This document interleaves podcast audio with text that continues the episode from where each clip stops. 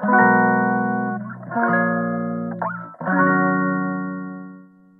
くだけで文字タンクアップジャパソンです。この配信では1日10分間程度であなたの文字タンクアップにつながる情報を配信しております。今日も休憩会です。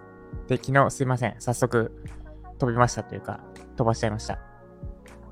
昨日、今作っている、今作っていた資格試験対策講座の動画講義が取り終えて、ようやく、えっ、ー、と、いつぶりだ ?1 ヶ月ぶり？多分2月の後半に作り始めたんだよな。ちょっと正確なところを調べます。2月15っすね。15から作り始めて、で今3月8日か。結構かっちゃったな。3週間ぐらいか。3週間で、ゼロからやって、まあでもいいペースか。めっちゃ頑張りましたね。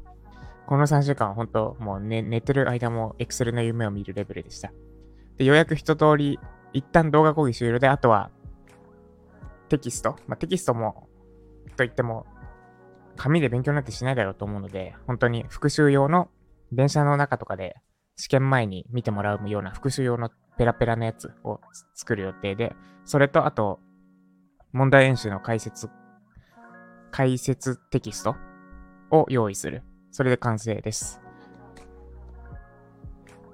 で、動画講義で、動画で解説を用意してもいいかと思ったんですけど、すごい情報が重複するんですよね。もう講義で話してる内容を問題演習のタイミングでもう一回話すのってあんま意味ないかなと思って、あと動画で見るのって復習しづらいじゃないですか。動画で3分で話すのような内容ってテキストだと20秒ぐらいで見終わったりするので、なんでここはテキストでいいなってとこでテキストにしました。解説は。で、そのテキストを用意して完成。あとは値段を決めたり、販売戦略を考えたりってとこですね。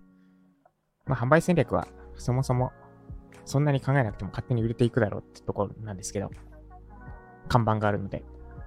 です。で、今日のテーマは、今更ながら今日のテーマは、仕上がってきたです。仕上がってきた。トライアスロンに関してのお話です。だから、ジャパトラ、えっと、6、5話、6, 6話です。6月25日にトライ、えっと、浜名湖トライアスロンに参加するんですが、ずっとフォームの改善に取り組んできました。ランニングとクロールですね。で、ランニングは、サンダル、ルナサンダルっていうペラペラのサンダルを履いて、フォーム改善しました。で、こいつの何がいいかっていうと、そこが薄いから、正しいフォームで走らないと、どこかしら痛めるってことです。だから、痛めない走り方を身につければ、正しい、それが正しいフォームになる、です。で、早々に体に痛みが出てきてくれます。本当に。はい、初めのうちは、1キロ、2キロ走っただけで、足首ら辺が、なんか、きしむというか、痛くなったり、あと膝がキューンってなったりしてたんですけど、今は全然痛くなくなりました。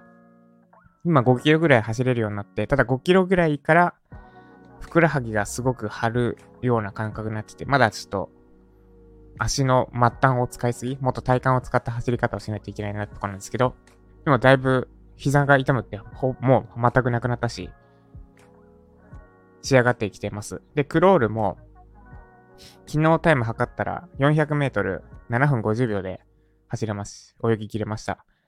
もともと、なんだ、私のトレーニングで1分間サークル6本っていうのをやってたんですけど、50メートルを1分以内に帰ってきて、で、1分経ったタイミングで次のスタートするってやつを6本で、もう私の限界だったんですね。それが、つい半年前までかな。半年前はもういけてたか。まあそれが限界だったんですよ。私の体力的に。でも、ぶっ続けで、えっと、400メートルだから8本ですね。50メートルにすると。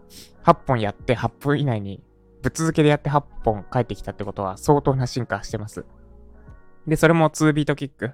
もともとの6回ぐらいバタ足するやつじゃなくて、手1回書くごとに1回だけバタ足する。すごい省エネな泳ぎ方で8分切れたので、これは来てるなって一人、昨日400メートル泳ぎ切った後のタイム見て、一人来てるな、これってなりました。ガラガラのジムのプールで。で、なんでめっちゃ仕上がってきてて、で、これもう普通のオリンピックディスタンス余裕だろうって思って、今年の後半ならミドルディスタンスいけんじゃねって調べたんですね。オリンピックディスタンスってのは、すごく一般的な、一番一般的なオリトライアスロンの距離です。スイム 1.5kg、ラン 40kg、あ、違う、スイム 1.5kg、バイク 40kg、ラン 10kg。で、時間にして、どんぐらいだっけ ?3 時間ぐらいだっけ？です。で、ただもう、それ、このペースでいくと余裕10キロだけしか走らないんでしょ？でも、しかも1.5キロしか泳がないんでしょ？みたいになってきたんで、後半にはもう、完走は当たり前で、むしろ、その倍の距離行っちゃっていいんじゃないかなってところで調べて、で、佐渡国際マラソンじゃない。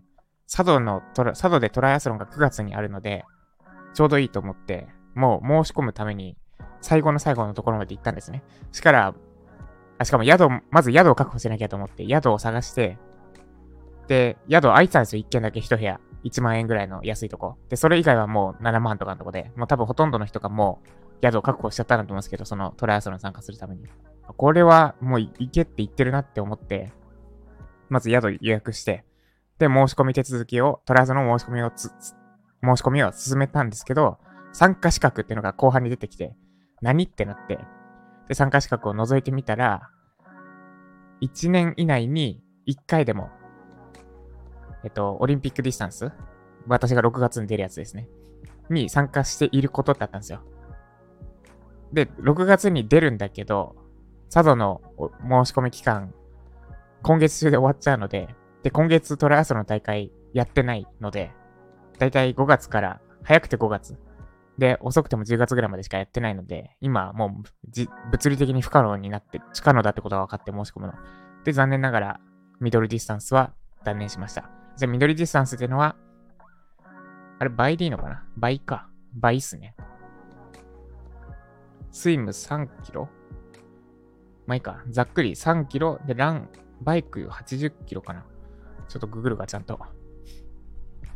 ランがハーフマラソンの距離になるのを覚えてるんですけど。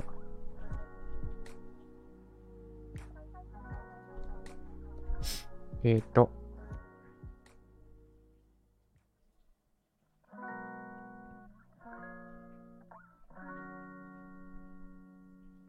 距離って入れないとダメだな。ちょっと Google の検索結果が私の意図を組んでくれなかった。スイム3キロ、バイク80キロ、ラン20キロ。あ、そうだっすね。倍っすね、ちょうど。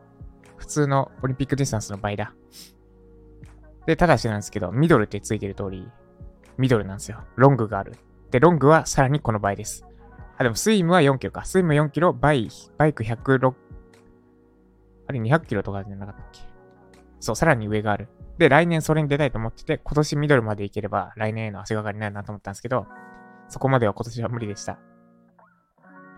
で、トライアスロンは、えっと、5月と6月と8月、10月かな。多分4回ぐらい出ます、今年。で、10月のが最後なんで、8月出れたらよかったんですけど、8月にやる大会ないですよね。多分暑いからなのか。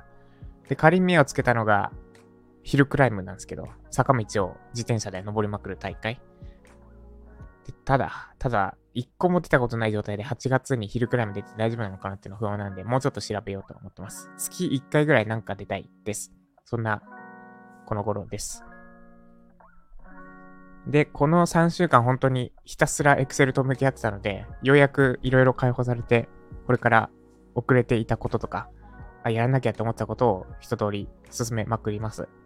具体的には、ホームページの回収ですね。ちょっと、ライジャパ受講、ライジャパ募集のために全振りしちゃってるので今、もうちょっと企業から見て何やってる会社なのか分かるようなところ、ようにサイトをいじくろうと思います。まあ、さら、ちょっといじるだけですけど。です。とか、あと、ライジャパを新規メンバー募集して一気に値上げするとかですね。その辺を進めていきます。では今日も頑張っていきましょう。以上ジャパソンでした。